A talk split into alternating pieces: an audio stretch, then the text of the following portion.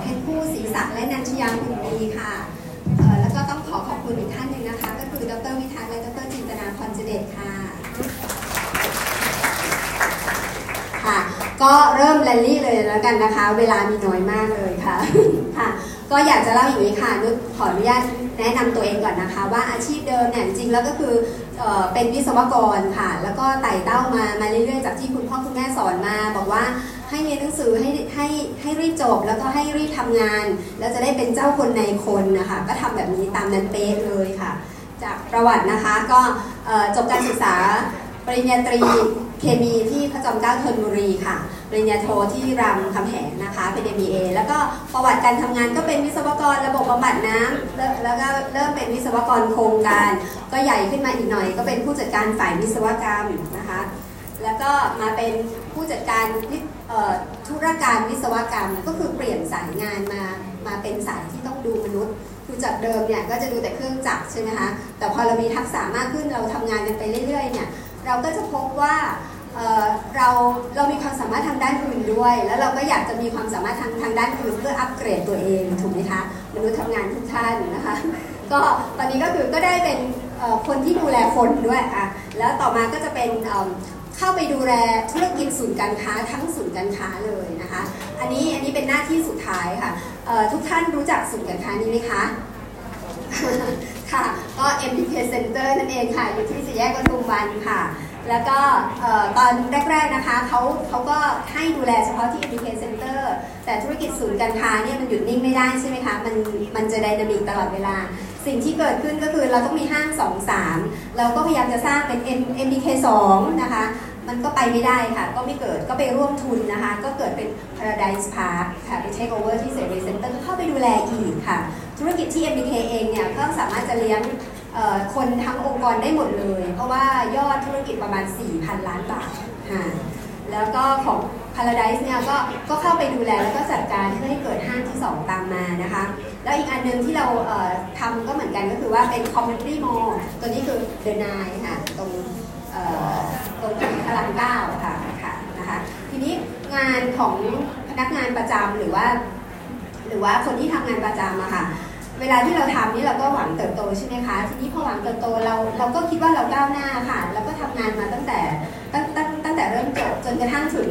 เวลาที่เราคิดว่า อ๋อเงินเดือนเราก็โอเคเนาะ แล้วก็ก็ก็มีก็แต่งงานตามปกติ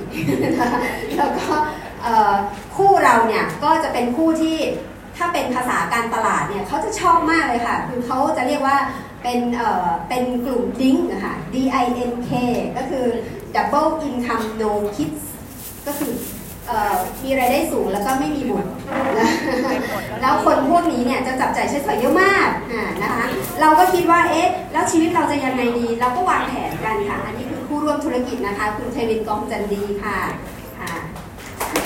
ขอบคุณมากค่ะเอ่อผู้ร่วมธุรกิจเนี่ยก็ทำงานเป็นเอ่อเป็นผู้เป็นผู้บริหารเหมือนกัน ก็คือดูแล11ประเทศในเอเชียเอ่อดูบริษัทวอลโว่รถบรรทุก ค่ะนะคะแล้วก็บินตลอดเลยค่ะนะคะเอ่อเราก็วางแผนกันเพราะความที่เราคิดว่าเราก็รายได้เยอะแล้วเราก็จะดูแลคนที่อยู่ในครอบครัวเราใช่ไหมคะมันก็จะมีเกณฑ์ประมาณนี้แหละค่ะว่าเอ่อถ้าคิดว่าจะมีรายได้มีค่าใช้จ่ายหลังเกษียณประมาณ 50,000 บาท จะต้องเก็บเงินในชีวิตเนี่ยประมาณ 13 ล้านบาทเอ่อแต่ของเราเนี่ยคิดว่าเราจะมีค่าใช้จ่ายมากกว่า 50,000นะคะเพราะว่าชีวิตเราเนี่ยมีเป้าหมายในชีวิตต้องไปดูแลคนค่อนข้างเยอะ ก็เลยคิดว่าตรงนี้ของเรามันน่าจะเป็นสัก20 ล้านละกัน อันนี้คือแค่แค่แค่ดีดผู้คิดแล้วคุยกันไปก่อนนะคะ ก็ค่อยๆเริ่มสะสมค่ะเนี่ยค่ะ อันนี้คือเป้าหมายชีวิตของเรานะคะ ว่าเราจะดูแลทุกคนแล้วเราคิดว่าเราสามารถด้วย แล้วก็มันน่าจะเป็นไปได้นะคะ จากรายได้ที่เรามีอยู่สองคนรวมกันก็รวม4ี่แสนบาทต่อเดือน แล้วเราก็ไม่ค่อยใช้อะไรเราก็เก็บเงินอย่างเดียวค่ะ ได้ไหมคะ ได้เนาะเออแต่วันดีคืนดีเราก็แบบ เอ๊ะมันมีรายได้ทางเดียว แล้วเราจะยังไงดีนะคะอ่าเราเราก็แบบมีค่าใช้จ่ายเยอะมากเลย แล้วคนของเราเนี่ยส่วนใหญ่เนี่ยก็จะเป็นคนป่วยแล้วก็เป็นคนแก่ ป่วยนี่ก็คือป่วยกระทั่งว่าจะต้องรับประทานยาขนาดเนี้ยเป็นเอ่อนี่อันนี้อันนี้คือปริมาณต่อเดือนนะคะ อันนี้คือต่อเดือน แล้วก็มีน้องป่วย แล้วก็มีพี่ชายป่วย มีคุณแม่ คุณแม่สองคน มีคุณแม่สามีสองคน แล้วก็มีคุณพ่อแล้วก็เยอะแยะไปหมดเลยค่ะ คนที่เราจะต้องดูแล อันนี้คือสิ่งที่เราตั้งใจว่าเราจะดูแลเขาอย่างดีนะคะ อันนี้มันก็มาเจอที่ว่า เอ๊ะ แล้วรายได้ลงมันมีทางเดียวแล้วทำยังไงดี ก็งงอะ ก็เพิ่มสิคะก็หาอย่างอื่นทำว่าจะทำอะไรเพิ่มดี ด้วยทักษะที่ที่เรามีทั้งสองคนก็คือเป็นผู้บริหาร ซึ่งเป็นวิศวกรทั้งคู่ด้วย ก็ยังคิดอะไรไม่ออกค่ะ ก็ก็เก็บเงินไปก่อนเรื่อยๆ ก็ก็เก็บก็หวังว่าเก็บเงินในหลักทรัพย์ทั้งหมดจากรายได้ที่เรามีเราก็ประหยัดตามปกติอะค่ะ ประหยัดที่ว่าเนี่ยก็ก็ใช้น้อยอะก็คาดว่าในอนาคตเราก็จะมีเงินเก็บเพื่อไอ้20ล้านนี่มันจะเกิดใช่ไหมคะ อยู่มาวันหนึ่งโชคไม่เข้าข้างสิคะ เพราะว่าคนที่อยู่เราที่เราดูแลอยู่ก็ป่วยหนักขึ้นหนักขึ้น แล้วก็ใช้เงินมากมากมากมากจนกระทั่งไอ้ที่เราบอกว่าจะมีอะเราคงไปไม่ถึงแล้วล่ะเราก็เลย เจอคู่นี้ค่ะ คือขอเสียงปรบมืออีกครั้งนะคะ ให้อัพไลน์เป็นผู้สื่อสารให้มีแกวผิวดีค่ะคู่นะคะแต่ก่อนที่เจอกันเนี่ยเขาเจอนุชเนี่ยมาตั้งแต่สมัยที่เรียนที่ที่เริ่มเริ่มทำงานเป็นวิศวกรครั้งแรกเลย เกิดจากการที่เขาเป็นเพื่อนวิศวะจุฬากับวิศวะจุฬาที่ทำงานกับเรา แล้วก็แนะนำให้รู้จักกันแล้วงานแรกที่ได้ไปก็คืองานที่น่าจะเป็นที่ไบเทคแล้วก็เห็น ติ๊กด้วยที่ในที่ในไบเทนะคะแล้วหลังจากนั้นมาเราก็ใช้สินค้าอย่างเดียวเลยค่ะ เป็นเวลา 15 ปีค่ะจนในที่สุดแล้วพอเราเจอวิกฤตในชีวิตเราเรารู้แล้วว่าแท้งตะกี้เนี่ย20 ล้านเราเนี่ยไปไม่ถึงแล้ว เราทำยังไงดีแล้วเราก็เกิดปัญหาชีวิตว่า เราไม่มีเวลาสำหรับคนของเราคนในครอบครัวเรา เราก็เลยมาลองดูว่าเอ๊ะธุรกิจอเมมันดีสำหรับเราไหมแล้วมันคืออะไร ก็มาตั้งใจดูอ่านหนังสือของลิส ท่านลิชนะคะก็คือธุรกิจแอเมบอกว่าเป็นเมตตาทุนนิยมเออดีเนาะเพราะจริงแล้วเนี่ยในธุรกิจนี้เนี่ยเราเราเราสามารถจะหยิบยื่นเขาเรียกความหวังดีให้กับทุกคนแล้วมีผลตอบแทนกลับคืนมาหาเราดีไหมคะท่านว่าพอเราคิดได้ดังนั้นเราก็เออมันก็ดีเนาะเราน่าจะมาลองดูว่าเราจะทำอะไรบ้าง แล้วก็ความสวยงามของธุรกิจก็คือจะมีเพื่อนดีๆ ที่คิดดีๆ แล้วก็อยู่อยู่เป็นเพื่อนเราไปตลอดทางอะไรอย่างเงี้ยค่ะ เนี่ยค่ะก็จะมีเพื่อนร่วมร่วมร่วมเขาเรียกว่าร่วมธุรกิจเราอยู่เยอะมาก แล้วก็เป็นคนที่มีทัศนคติดี แล้วเป็นคนดีอันนี้คือสิ่งที่โดนใจแล้วก็เปิดใจแล้วทำให้เข้ามาเรียนรู้แบบต่อเนื่องนะคะนี่ค่ะ อันนี้ภาพอดีตนะคะ เป็นผู้บริหารระดับสูงเนี่ยไม่ได้ว่าจะสวยงามนะคะ ก็คือว่าปกติก็คือทำงานแล้วก็ทำงานตลอดตั้งแต่คือดูแล 4,000 ล้านบาทของของห้างเนี่ยนะ เราจะทำคือหมายถึงว่าเราอะต้องรับผิดชอบด้วยว่าต้องกำไรอ่าแล้วพอถึงเวลาปุ๊บเนี่ยเราเราก็จะถูกทวงถามอะค่ะว่าเราทำอันนั้นอันนี้อันนี้หรือยังเราถูกทวงเสร็จเราก็ไปควบคุมคนที่เราดูแลอีกต่อเนื่องอีกค่ะ ก็จะทำงานต่อเนื่องตลอดบางคืนไม่ได้นอนเลยค่ะ จนถึงเช้าก็คือทำข้อมูลจนถึงเช้าแล้วเช้าก็ไปประชุมต่ออย่างเงี้ยค่ะ ติดต่อกันก็หน้าก็เป็นแบบนี้นะคะ ก็เริ่มเข้ามาทำธุรกิจแอมเวย์นะคะ อันนี้ก็เข้ามา center ค่ะ upline นั้นตอนนั้นยังยังอยู่นะคะ ตอนนี้สวยงามแล้ว perfect มากแล้วนะคะ ตอนนั้นค่ะก็เนี่ยค่ะก็ใช้สินค้าค่ะ upline ก็บอกว่าอยากสำเร็จทำไง ก็ใช้สินค้า ก็ใช้ artistry ตอนนั้นก็เป็นลูกค้า artistry ที่ upline ติดตามอยู่ตลอดเวลาเนี่ย ก็เพราะ artistry Time Defiance ตัวเดียวเลย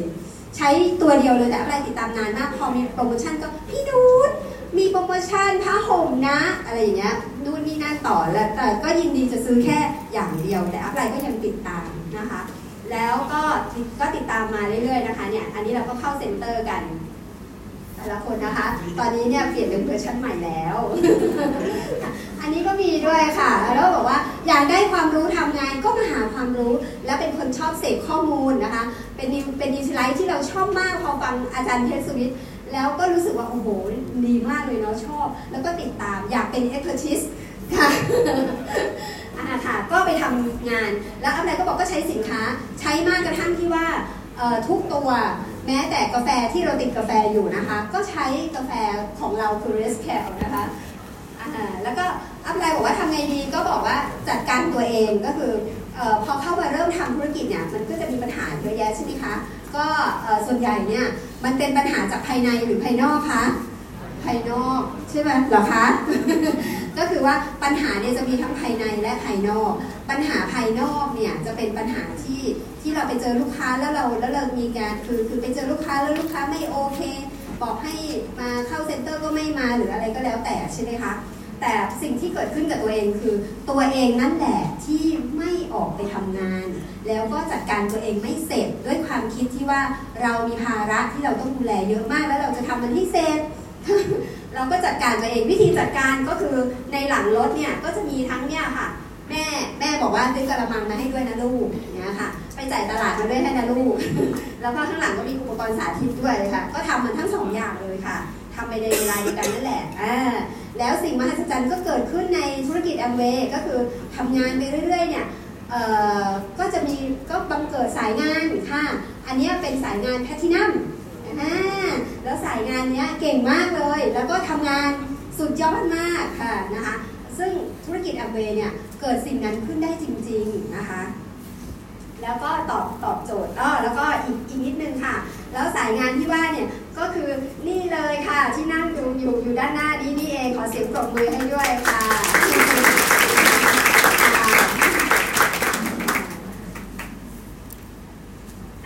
แล้วเราก็ต้องเปลี่ยนแปลงตัวเองอะไรบอกว่า โอ้ ไม่โอเคเนาะ ก็เปลี่ยนแปลงตัวเองก็เข้ามาอยู่ในธุรกิจของเรื่องความสวยๆงามๆเพราะเรากำลังทำธุรกิจอยู่ก็คือเป็น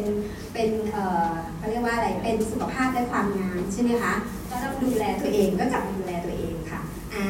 อันนี้ก็ในระหว่างทางเนี่ยก็สะสมความคิดที่เพิ่มขึ้นนะคะจากเดิมที่เป็นความความคิดที่ว่าเเราอะ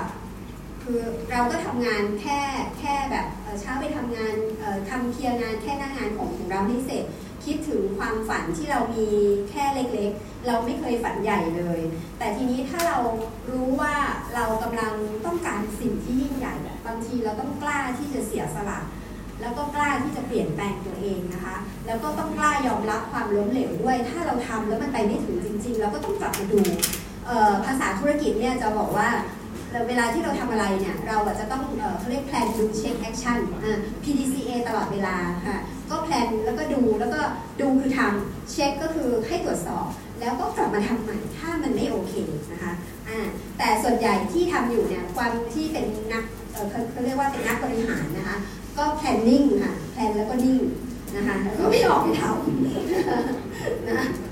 อ่าแล้วทำไปเรื่อยๆ upline ก็มาอีกแล้วบอกว่า ก่อนที่จะเห็นอะไรสวยงามนะนุชมันก็จะผ่านอุปสรรค มันมีปัญหาความไม่สวยงามไม่ได้ดั่งใจ upline ก็ยกตัวอย่างนี่ upline กำลังทำบ้านอยู่ นี่ความฝันของ upline นี่บ้าน upline นะเขาบอกว่างานแอมเวย์ก็เหมือนกันอะไรที่มันไม่ได้ดั่งใจ มันมันเป็นแค่ธรรมชาตินะ มันไม่ได้เป็นเรื่องปกติอะไรผิดปกติอะไรใครๆก็เจอ มันเหมือนฟ้าหลังฝนไง มันสวยงาม แล้วก็ต้องเข้าใจต้องอดทนรอให้เป็นด้วยนะ เหมือนทำถนนตอนเริ่มทำไมมันก็ขู่ขาดแหละ อ่าแล้วก็จบด้วยทุกความสำเร็จย่อมมีป้ายราคา แล้วมันคุ้มค่ากับชีวิตนะ ทุกคนก็ทำได้นะจ๊ะอะไรอย่างเงี้ยอันนี้เป็นคำสอนของอัพไลน์นะคะอาหารทีนี้ลึกก็มาพบอีกว่า ทัศนคติของเราเนี่ยสำคัญมากๆเลย แล้วก็การตัดสินใจของเราก็สำคัญมากเดือนที่ตัดสินใจว่าต้องเป็นแพทินัมเนี่ยแล้วก็รันยาวเลยเนี่ยนะคะ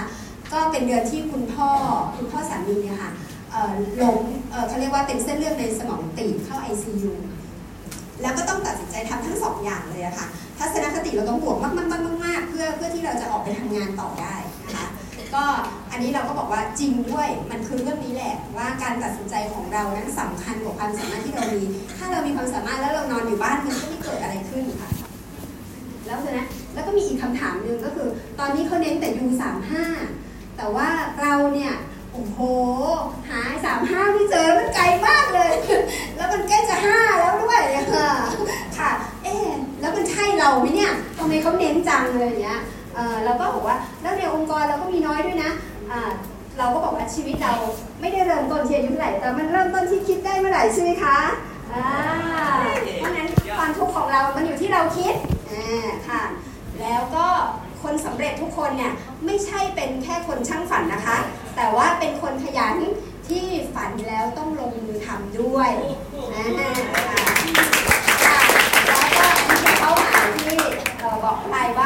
รากฏตัวอยู่บนเรือเพื่อที่จะไปเที่ยวอลาสก้าด้วยกันนะคะ ค่ะ ขอบคุณมากค่ะ